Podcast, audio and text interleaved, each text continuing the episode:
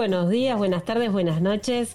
Aquí estamos en otro podcast de telesemana.com para encontrarnos y conversar y debatir sobre los temas, algunos de los temas que tratamos en la semana. Eh, le quiero dar la bienvenida a toda la gente que nos está acompañando en el eh, streaming y en, en la transmisión en vivo en LinkedIn. Y bueno, agradecerles por estar ahí. A quienes estén en este momento en el vivo, los invitamos a que nos saluden, que nos cuenten desde dónde nos están escuchando, viendo, siguiendo, que nos hagan sus comentarios. Para nosotros es un lujazo podernos encontrar acá en, esta, en este espacio. Hoy es viernes, aprovechamos a encontrarnos con el equipo editorial junto con ustedes y ahí nos saluda Carlos Saúl Pérez, qué genio, buen día Carlos Saúl Pérez desde la Ciudad de México y le voy a dar la bienvenida al resto del equipo. Ya estoy yo, está Carlos Saúl y ahí viene el resto del equipo. Andrea Catalano, buen día, ¿cómo estás? Muteada. Muteada como el streaming manda. Hola, buen día, Noé. Buen día a toda la audiencia de Telesemana. Acá estamos arrancando un podcast más. Ay, que se me trabó la lengua. Sí, y le damos la bienvenida también a Rafa Junquera, nuestro director editorial. Buen día, Rafa. ¿Qué tal? ¿Cómo estáis? Sí, mi madre les llama podcasts. Ya directamente se lo ha dicho. No, podcast no hay que lo diga, así que es podcasts. Sí, se acabó. Dicen, a veces me dice, ¿cómo van los podcasts? Y digo, sí, muy bien, muy bien.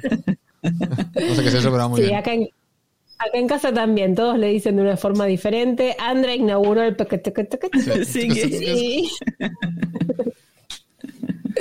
Y ahí vamos, hay que que nos cuente Carlos Saúl cómo le dice él a los podcasts, que es más fácil escribirlo que pronunciarlo. Bueno, vamos a hacer un breve resumen de las noticias de la semana para ir dando vía al podcast de hoy.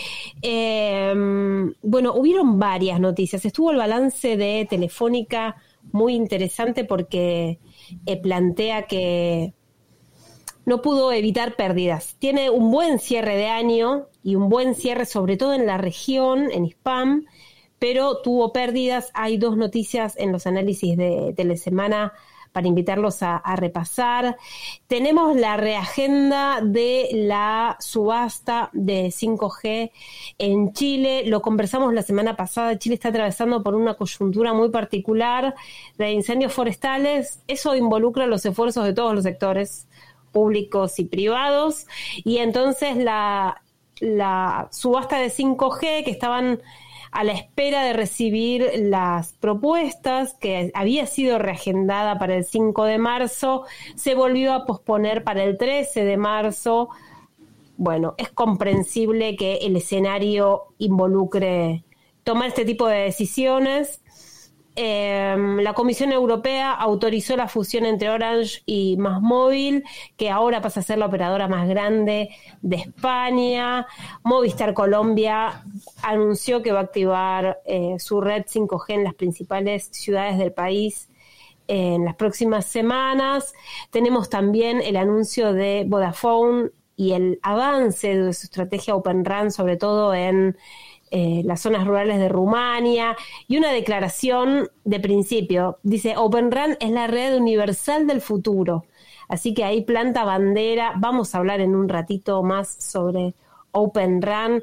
No quiero spoilear el tema de hoy con las noticias que fuimos publicando porque hay mucho de lo que vamos a conversar ahora que fueron noticias de la semana eh, ¿Qué más tenemos? El IFT de México le otorgó a Jalisco una concesión para actuar como operador mayorista y ampliar conectividad. Es una notición respecto de la posibilidad de generar otro tipo de, redes. Eh, quizás sea tema para podcast más adelante, a ver cómo está avanzando esta, esta red algo así como la red compartida, pero en Jalisco. Em, bueno, y después tenemos una entrevista que les invito a visitar a Edwin Estrada, un ex funcionario del Ministerio del MISIT de em, Costa Rica, quien hace una evaluación sobre la coyuntura en Costa Rica a propósito de la subasta de 5G. Y él explica un poco qué involucra que Costa Rica haya apostado tanto a la, a la estrategia de ciberseguridad y sobre todo al convenio de Budapest, que de todas las subastas que están vigentes, que se hicieron o se están por hacer, es la única que hace hincapié en ese tema en la región. También cuenta un poco la coyuntura respecto de la, demora que hay en la SUTEL. Bueno, muy interesante la entrevista ahí para que, para que la vean y profundicen un poquito más sobre el, el caso de la subasta de 5G en Costa Rica, que está en este momento virtualmente suspendida.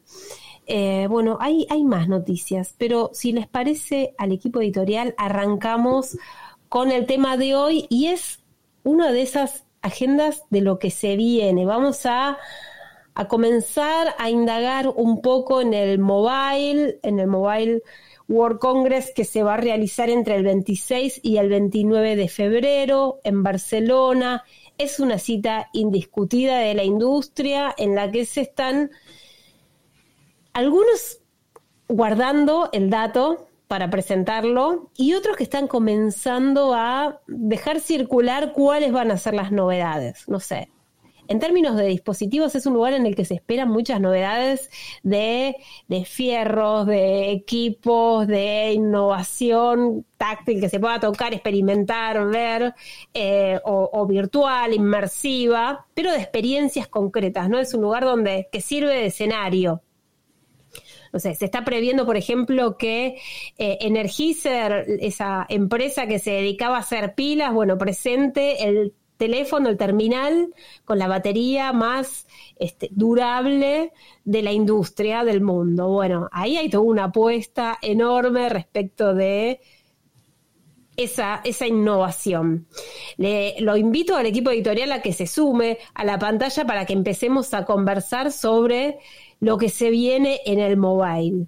Hay, yo puedo introducir un tema, que es el tema de la... Em, la GSMA esta semana publicó, y está entre las noticias publicadas que no quería spoilear al, podcast, eh, la GSMA publicó una carta, una misiva, una declaración de principios respecto de eh, el, file share, en la posibilidad de repartir los gastos de infraestructura de red. Es un tema que discutimos, que a Rafa particularmente lo pone como de, un humor especial, que se viene dando hace más de una década y que está vigente. Bueno, a esa carta la firman, la sellaron con su firma los operadores de buena parte de la región, pidiendo que se, eh, se se empiecen a atender estrategias de este tipo porque el volumen de datos, la ecuación de negocios, a los operadores no les cierra. Y obviamente hacen esta declaración unos días antes de que comience el mobile plantando bandera y diciendo, bueno, sobre este tema nos tenemos que reunir a conversar todos, previendo que va a estar buena parte de los representantes de la industria, de todos los sectores, reunidos al calor del, del mobile. André, ¿vos qué otras mm. cosas viste? Sí, este, el tema del fair share va a ser un tema sobre el que se va a seguir machacando, porque hay un convencimiento en la industria que tienen que seguir machacando sobre esto. Y en realidad, este, esta nueva edición lo que va a hacer es tomar el guante de lo que se planteó en la edición anterior cuando se volvió a la presencialidad plena. Tengamos en cuenta que este año se espera que hayan más participantes también en el mobile. Ya se acerque a las cifras de, de aquellos buenos tiempos cuando se superaban las 100.000 personas visitando el mobile. Y, y el fair share va a ser un tema eh, para seguir discutiendo está clarísimo. Ahora eh, la, la, cuestión empieza a querer instalarse en América Latina y como eh, el escenario que brinda eh, Barcelona es sí le sirve a todas las regiones, en definitiva, para instalar los temas, este va a ser uno sobre el que se va a seguir machacando lo mismo que con Open Gateway, que fue la alianza que se puso en marcha el año pasado y sobre la que empezamos a tener eh, novedades concretas a finales del año pasado, cuando las tres operadoras eh, de Brasil decidieron comenzar a trabajar con este proyecto y empezar a crear las primeras funcionalidades vinculadas con seguridad y ciberseguridad, que realmente es el tema que tiene que, que ser una prioridad en la industria. Eh, el tema de la, de, la, de la seguridad suele serlo, por ejemplo, en la industria automotriz que ha sido una protagonista en ediciones anteriores y que al sumar cuestiones como el auto conectado y demás, em, eleva el nivel de importancia de, la seguridad en estas cuestiones. Bueno, em, en esta oportunidad, otras industrias adyacentes que van a estar participando es la farmacéutica. Van a haber al menos dos laboratorios muy importantes formando parte de las discusiones y por qué es relevante mencionar a, estas, a estos otros actores. Hablando justamente con, con, Lucas Galito de la GCMA hace unos días, él me decía, mirá, eh, el MWC es cada vez más de todas las industrias y ya no solo de la industria móvil. Y esto evidentemente tiene que ver con la transformación digital que el mundo móvil de la mano de 5G empieza a generar y es el lugar al que en definitiva todos los actores están yendo. Hace unos años, yo cuando, iba repasando algunas de estas cosas y, y volvía sobre lo que me había contado Lucas y demás, antes de la pandemia recordemos que todas las empresas que empezaron a brindar soluciones para distintas actividades eh, económicas, se empezaban a llamar que somos una empresa de tecnología, ya no era una empresa de transporte, ya no era una empresa de logística, no, somos una empresa de tecnología que brinda soluciones para este sector. Bueno, creo que eso es lo que está empezando a, a mostrar el mobile, que que la potencia que tienen las tecnologías es tan fuerte que no hay industria que pueda dejarla de lado, no pueda mirarla y que tienen no solamente que desarrollar tecnologías puertas adentro, sino que también necesitan ir de la mano de los otros actores, o sea, conformar los famosos ecosistemas. Y me parece que en esta edición se va a empezar a ver un poco más en evidencia este cruce, porque además ya no son las operadoras de telecomunicaciones las principales auspiciantes de las charlas y de los congresos, no porque no estén, pero no son las únicas. Tenemos a Meta, tenemos a Google, tenemos a los operadores, tenemos a operadores de telecomunicaciones de otras zonas que antes no se veían como Oriente Medio, los Emiratos Árabes Unidos. Entonces eso lo que nos está eh, mostrando es que evidentemente la conectividad como concepto atraviesa a cualquier sector y todos tienen que estar involucrados en la discusión.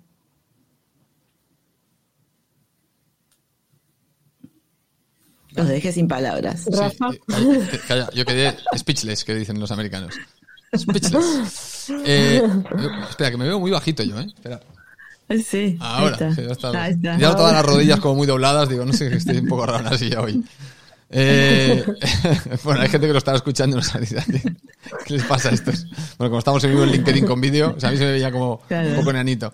Eh, a ver, no, sé por dónde empezar. Con la, parte de, que las empresas dicen que son tecnológicas, solo como apunte, ¿eh? yo creo que las empresas dicen que son tecnológicas porque Tesla, que es fabricante de coches, sus acciones subieron mucho en bolsa porque Elon Musk decía que ellos no eran un fabricante de coches, que ellos eran una tecnológica. Y entonces todo el volumen de bolsa y de precio de sus acciones, que sabéis que se disparó muchísimo y ha hecho a mucha gente millonaria, es porque era la creencia de que Tesla no era una empresa de automóviles, sino que era una empresa tecnológica. Luego ha sacado un robot y está el software y se decía que era esto. El resto de empresas que se llaman tecnológicas eh, no son tecnológicas. Están intentando adaptar tecnologías y utilizan la misma frase para intentar elevar su perfil, yo creo, en, en los mercados bursátiles, las que lo usan. Eh, pero no cuela, porque justamente una de las cosas en las que están fallando casi todas las eh, verticales es en el desarrollo de software. Al final tienen que acabar contratando a según quién, porque cuando intentan hacer algo in-house les sale fatal, porque como no tienen cultura para hacerlo, eh, y lo estamos viendo con muchos muchos fabricantes de automóviles que intentan hacer software replicando lo que hace Tesla y no les llega ni a, ni a, las rodillas. Y están teniendo muchos problemas para intentar ser empresas de software, los, los automóviles, que lo necesitan. O sea, necesitan tener un departamento de TI de desarrollo de software muy potente porque los autos nuevos vienen todos con pantalla, conectados a la red, con un montón de aplicaciones, con muchas cosas que se pueden hacer y entonces necesitan ese software. Y la crítica principal, si veis reviews de coches en, en canales de YouTube o donde sea, vais a ver que principalmente donde pifian es en la parte tecnológica. Las ruedas y el motor y lo siguen poniendo muy bien, pero la parte tecnológica sigue siendo, excepto dos o tres marcas muy puntuales, un desastre. Esto por un lado. Por el lado del fair share, eh, que, ojo, esto no invalida que es cierto que se está mutando completamente el mobile. O sea, viene todo el mundo porque evidentemente la tecnología cada vez es más importante para estas empresas. Otra cosa es que todavía estamos muy al inicio y tienen muy poco de tecnológicas, aunque tienen muchas ambiciones tecnológicas, pongámoslo así. Por el lado del fair share, bueno, ya sabéis mi opinión. Eh, no puedo hacer más analogías de las que tal. Si tú tienes un negocio que no te da, no sueles irle a un competidor o a alguien de la cadena de valor a que te ayude a financiar tu infraestructura, sino que lo que haces es reestructurar tu negocio, ya sea en precio, en servicios o en lo que sea. Lo normal sería es que si no me llega, oiga, es que ustedes consumen mucho tráfico, pues cobre usted más por el tráfico. Si yo tengo una autopista que pasan vehículos, lo que no voy a hacer es pedirle al fabricante del vehículo que me pague la autopista. Le pediría al usuario que consume el, la autopista le subiré el peaje. Eso sería lo normal. ¿Los operadores eso no lo contemplan? ¿No contemplan que quizás sus precios mm, son muy bajos? Pregunto, ¿eh? Si, no, ¿Hay, hay algo que puedan hacer? ¿Su competencia no les permite subir precios? No sé. O sea, creo que es una discusión muy absurda desde mi punto de vista. ¿eh? Igual estoy simplificando. Y aparte que es que no entiendo cómo se va a implementar el fair share. ¿Quién paga este fair share? ¿Qué es Google y, y Netflix y Meta? ¿O también Amazon y Telesemana que también usa la red? Telesemana no, porque somos muy chiquitos. Entonces, ¿quién paga? ¿Hulu pagaría o no llega al nivel de Netflix? Entonces, o sea, ¿cómo, ¿cómo van a ir monitoreando a quién le toca pagar qué y cuándo? ¿En base a qué ciclos de inversión de qué operador? estamos llegando a un nivel de dificultad con esto del fair share que yo no acabo de entender. Excepto, excepto que nos vayamos ya al extremo total y digamos, oigan, las redes son tan importantes y no da, no da pie, oiga, que se haga de cargo el Estado, haga una mega red hecha por el Estado y que todo el mundo se monte encima de esta red. Y ya se acabó el fair y se paga con impuestos de todo el mundo. Y porque igual que se paga una autopista o una carretera eh, comarcal o lo que sea, pues ya está. Se hace así. Y los puentes y todo esto, pues ya está. La infraestructura de telecomunicaciones que la gestiona el Estado porque no da negocio. Es, es uno de estos bienes que no dan, no dan negocio para que el sector privado lo pueda ejecutar. Es que estamos, estamos llegando a niveles, para mí, dramáticos de la discusión. Eh, las implicaciones de lo que estamos diciendo, yo estoy muy fuera o sea, yo igual he descarrilado hace años y estoy fuera de, todo debate o no entiendo cómo seguimos eh, hablando de este tema. Honestamente, no, en lugar de estar hablando de cómo hacer que el operador sea un ente sostenible desde el punto de vista de negocio. Es que no lo entiendo. No me puedo imaginar a Apple eh, reclamándole a Netflix o reclamándole a no sé quién, porque es que, es que no me da. Es que no me da el negocio. Pues chico, entonces tu negocio, qué te puedo decir? Tu negocio está mal estructurado. Si es que no hay más. Yo no puedo salir a pedirle ayuda en telesemana, no podemos salir a pedirle ayuda a entes externos para que no puedo decir, operadores, ustedes están viendo mi contenido, ¿verdad? Pues oiga, contribuyen a tal. No, porque usted estructuró su negocio de una forma en la que yo no tenía que pagar para ver su contenido. Entonces, ¿quiere cambiarlo? Cambia el negocio a ver cómo le va. Pero no, no puedo estar reclamando ayuda a, a un tercero. Yo o sé lo que es mi negocio, sé cómo funciona mi negocio y cómo monetizarlo, o tengo un problemón de campeonato mundial. Y la señalización que dan los operadores, y perdón que me ponga ya tan, tan vehemente, es que, es, que, es que me parece tan absurdo. Fijaros, tenemos a empresas intentando decir que son tecnológicas cuando no lo son. Y tenemos a operadores escribiendo cartas constantemente diciendo, oigan, que no nos da el negocio. Es que no nos da el negocio. Es que nos vamos a pique. ¿Quién va a invertir en su empresa? O sea, ¿quién en su sano juicio en el mercado financiero va a invertir en un operador de telecomunicaciones hoy en día? Si no paran de decir, mi negocio no va excepto que me ayude Google. Es un mensaje, no sé, me parece terrorífico. Parece terrorífico. No sé si lo estoy, por eso digo, no sé si estoy descarriando, si lo estoy simplificando, pero a mí eh, esto no me gusta. A mí me gustaría que fuéramos un poquito más, en este sentido, como periodista visto desde fuera. Claro, que no sé, es que es, rarísimo, es que es rarísimo, es rarísimo. Yo no puedo, para ponerme en forma, no le puedo pedir ayuda a, mi, a mi profesor de, o hago yo los ejercicios, o yo sentado en el sofá, no me voy a poner en forma. O sea, es que eso es así. pedirle a es Google. Una buena pregunta para llevar ahora al, encuentro, Rafa. Bueno, ¿y ustedes cómo creen que esto se puede implementar? Bueno, es que. Porque es una pregunta que no se ha hecho.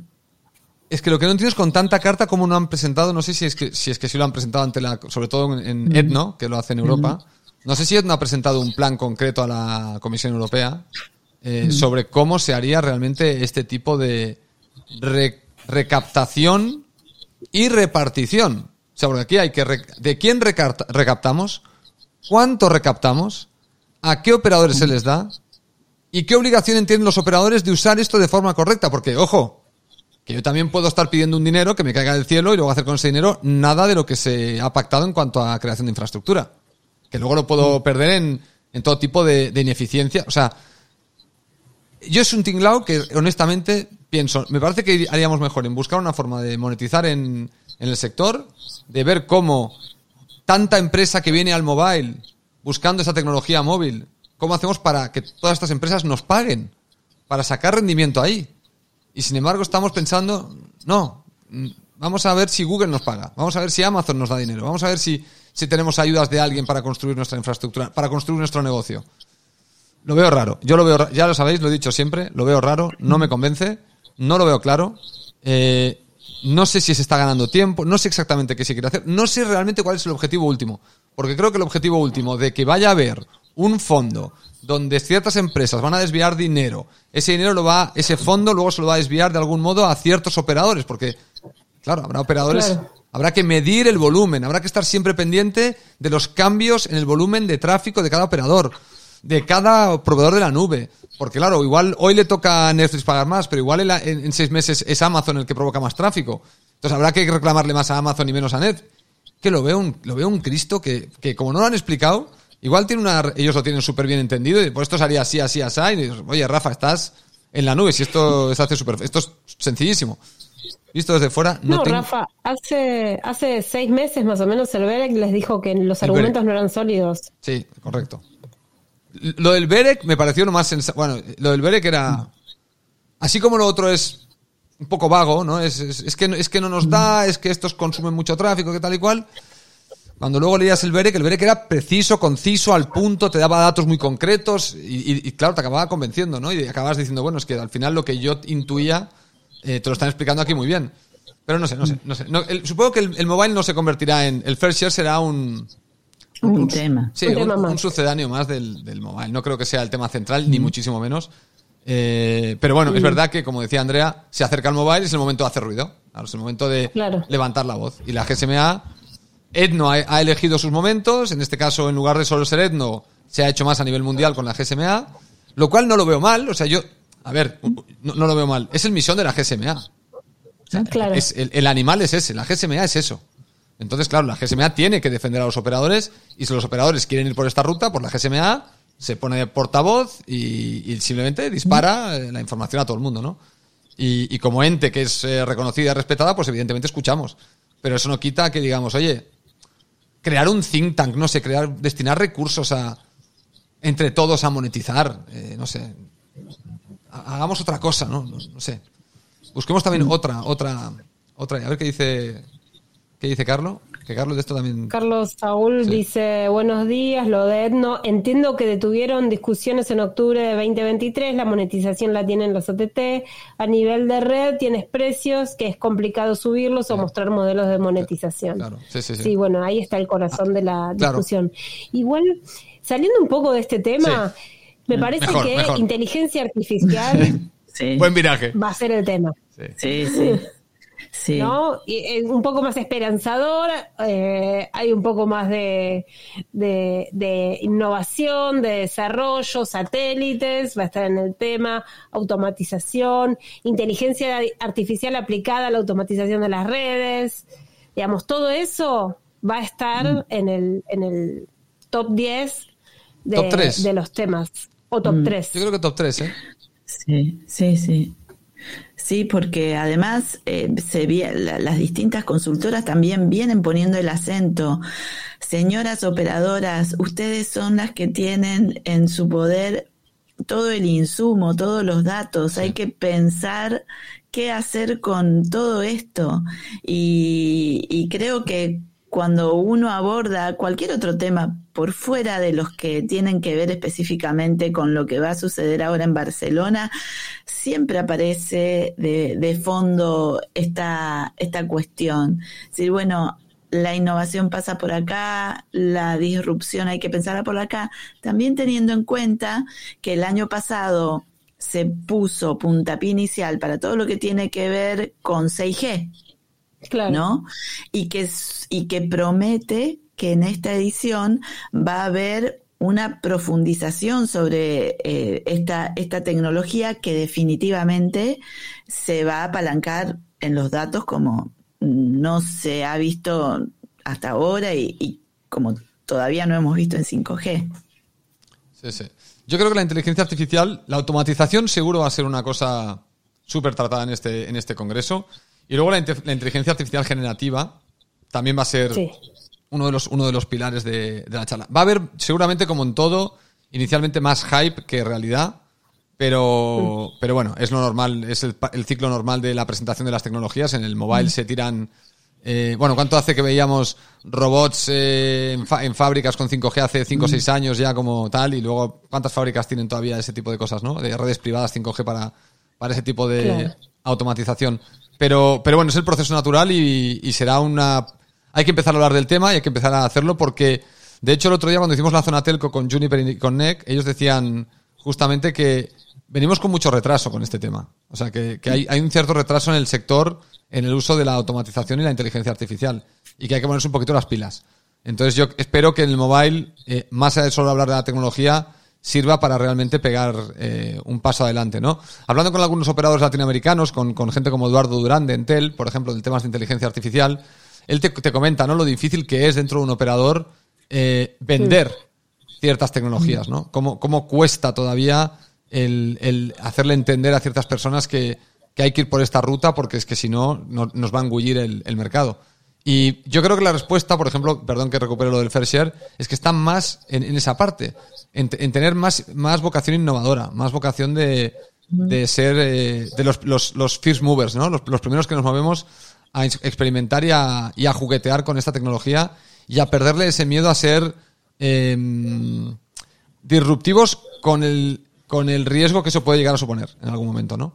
Que evidentemente cuando eres disruptivo te puedes estrellar un poco en algunas cosas, pero ya hemos visto, ¿no? Que la cultura de las, de las empresas de la nube es el fail fast, ¿no?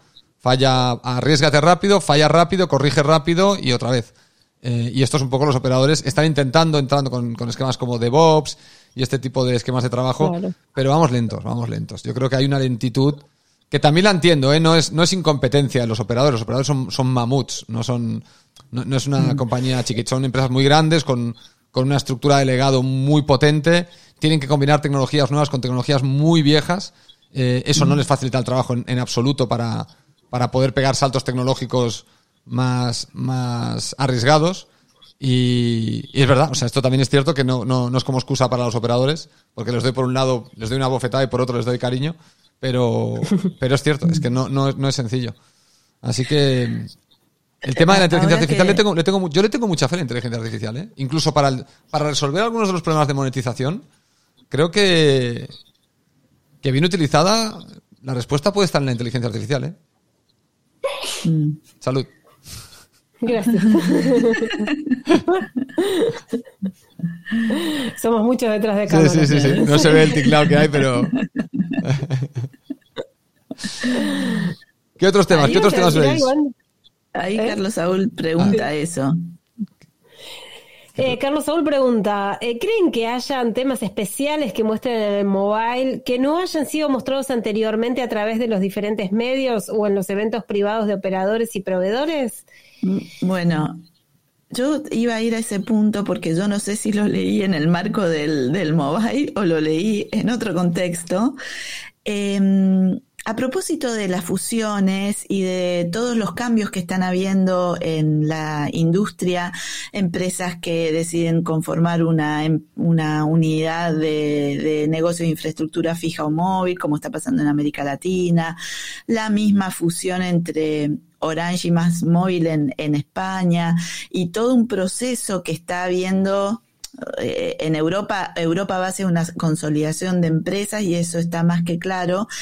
Y em, la fusión de empresas supone que hay que hacer un trabajo muy grande de integración, de integración tecnológica y de integración cultural. En algún lugar, que no sé dónde fue, Carlos Saúl y toda la audiencia, estuve leyendo que el tema de la integración empieza a tener no porque no lo haya tenido antes, pero empieza a tener otro tipo de relevancia y probablemente sea por estos procesos de fusiones, de adquisiciones, de cambios, de que se empiezan a compartir infraestructuras de una manera diferente, eh, pero también porque hay mucha disponibilidad tecnológica y el secreto pasa por ver de qué manera todas esas tecnologías se amalgaman en favor de ese cliente al que hay que resolverle algo y en favor de cobrar bien ese servicio de integración, ¿no? Sí, de hecho, con, la, incluso con la llegada de Open Run se dice que los, grandes ganadores van a ser los integradores, ¿no? Porque el tener que integrar diferentes proveedores, esta, ya, ya, lo estamos empezando a ver, ¿no? Y esto lo habíamos vivido en el pasado con... Hay, un común tema de fantasía en el sector. Bueno, lo digo, a ver, estamos en un podcast, ¿eh? estoy exagerando un poco mis palabras y porque si no parece que dice, bueno, pero este de qué habla. Eh, hay, hay, un, hay una utopia en, en el sector que es eh, queremos muchos proveedores porque cuantos más proveedores, eh, más competencia, cuanto más competencia, precios más bajos, mayor innovación, todo el mecanismo típico de los libros de texto. Pero cuando el operador se enfrenta a excesivos proveedores, se le complica también la gestión. Y muchos, muchos operadores que han cantado a los cuatro vientos que quieren más proveedores de algo, cuando luego ha habido más proveedores, no los han querido. Eso es la verdad. Por ejemplo, se intentó hacer con sistemas operativos para los dispositivos móviles. No puede ser que haya solo Apple y Android. No puede ser. Tiene que haber alguien más. Vamos a apoyar a Firefox. Firefox intentó hacer un sistema operativo, los operadores dijeron, bueno, open source, no sé qué, tal, código abierto, lo vamos a impulsar, no sé qué. Llegado la hora de la verdad, no le hizo caso a nadie. O sea, era mucho, queremos más, hacemos un pequeño empujón, pero luego al final, ¿sabes qué? Que con Android y con Apple la gestión es mucho más fácil porque son dos sistemas operativos y aunque Android está fragmentado en 20.000 sistemas operativos, porque tiene diferentes iteraciones y cada uno hace un poquito la suya, eh, al final la gestión es mucho más sencilla para, para, el operador, para ayudar a los clientes, etcétera. Con la red pasa lo mismo. Al final te encuentras que el operador en una zona geográfica pone Huawei, en otra pone Ericsson y en otra pone Nokia. Ahora diles que los mezclen, que porque pueden mezclarlos. Igual te dicen no. No, porque, porque entonces se me complica la gestión. Entonces, eh, ahora estamos viendo con OpenRun que sí, vamos a lanzar OpenRun, pero luego, ¿quién te va a lanzar OpenRun? Pues te lo lanzará Ericsson, o te lo lanzará Nokia, o te lo lanzará quien sea. Y ellos elegirán esos componentes que quieran poner, pero el operador no. El operador solo tendrá un punto de contacto, que es Nokia o el integrador que lo haga. En este caso, los Nokia, Ericsson y compañía, seguramente su negocio se irá mucho también a la integración, ¿no? A, ser el, proveedor único, donde muchos de los componentes serán de terceros. O sea, que al final eso no, no va a cambiar mucho. Pero la integración, como dice André, va a ser, dicen que son, bueno, es el, posiblemente el que tenga ahora mismo un, un negocio de integración está en muy buena posición para capitalizar el, momento del sector de las telecomunicaciones, ¿no? Así que esa es una parte clara. Es un tema, es un tema que no tiene glamour, ese es el, ese es el punto. No tiene glamour, pero hay dinero, ¿eh? Ahí hay, mucho, hay mucho dinero. Sí. hablar del tema no. Estuvo presente en el mobile del año pasado, en las entrevistas que hizo Rafa en los pasillos del mobile. Eso estuvo, no sé, por lo menos recuerdo la de Orange, estuvo, mm. fue tal como lo estás contando. Eh, bueno, este año, este año este repetimos con Orange y con Telus ah. de Canadá, que acaban de anunciar Open Run. Vamos a poder hablar con, ya está agendado con ellos. De hecho, tenemos, tenemos buenas entrevistas para, para el mobile agendadas, así que también estar atentos a, la semana que viene, porque habrán muchos vídeos con, con, muchas empresas, con analistas, con algunos operadores eh, internacionales y, creo que puede, puede, ser una buena cobertura de, de vídeos este año. Mm bueno, vamos, vamos generando entonces eh, esa invitación, ¿no? La expectativa para que estén atentos a la cobertura que va haciendo Telesemana. Eh, Rafa va a estar caminando los pasillos del mobile, así que, bueno, con todas las antenas encendidas, todos los radares y, lo iremos plasmando en el portal, así que quedan todos invitados a, a darle seguimiento a todo, a toda la cobertura que vayamos publicando. Perfecto, así es. Así es sí. Ya está la musiquita. Sí, se viene una semana dura, ¿eh? Se viene una semana dura, pero dura, intensa, interesante. Y es la semana, es la semana del año de nuestra industria. O sea, es el, es el momento donde todo el mundo se reúne, todos vamos a estar pendientes. Aquí no va a haber regiones, vamos a estar todos pendientes del mismo sitio. Eh, por suerte a mí me queda cerca y espero que no cambien nunca la ciudad mientras yo esté en el sector. Luego sí, cuando yo me, me jubile que lo lleven a Ámsterdam, donde quieran, pero ahora de momento que se queden en Barcelona, que nos va, nos va muy bien, la verdad. Intentaremos, bueno, como decían a Noé, ¿no? Con, con, las entrevistas en los mismos pasillos, que cambiamos un poco la cobertura el año pasado. Y fue, yo me lo pasé, me divertí muchísimo. Yendo por, en lugar de tener un sitio fijo como teníamos antes, más tipo estudio, me gustó mucho más el pasearme con el equipo eh, por todo el evento, porque pude empezar, pude, yo antes sentía que estaba aislado en una burbuja y no me enteraba de lo que pasaba en el evento. Y ahora como tengo que ir de stand a stand, de sitio a sitio, como que lo palpo de primera mano y lo vivo más, me encuentro con gente, me saludan, me cuentan algo, algún chisme, no sé qué. Y es como, ostras, es otra, otra vivencia, ¿no? Mucho más, mucho más divertido para mí. Mucho más divertido que cuando estaba sentado en un estudio esperando a que viniera la gente a, charlar, ¿no? Así que le meteremos caña, le meteremos caña para, para la audiencia de sí, Muy bien. disfrutarlo. Sí, daremos guerra, daremos guerra. bueno, André, que tengas un gran fin de semana. Bueno, muchas gracias, muchas gracias, Noé, Rafa y a la audiencia que nos acompaña.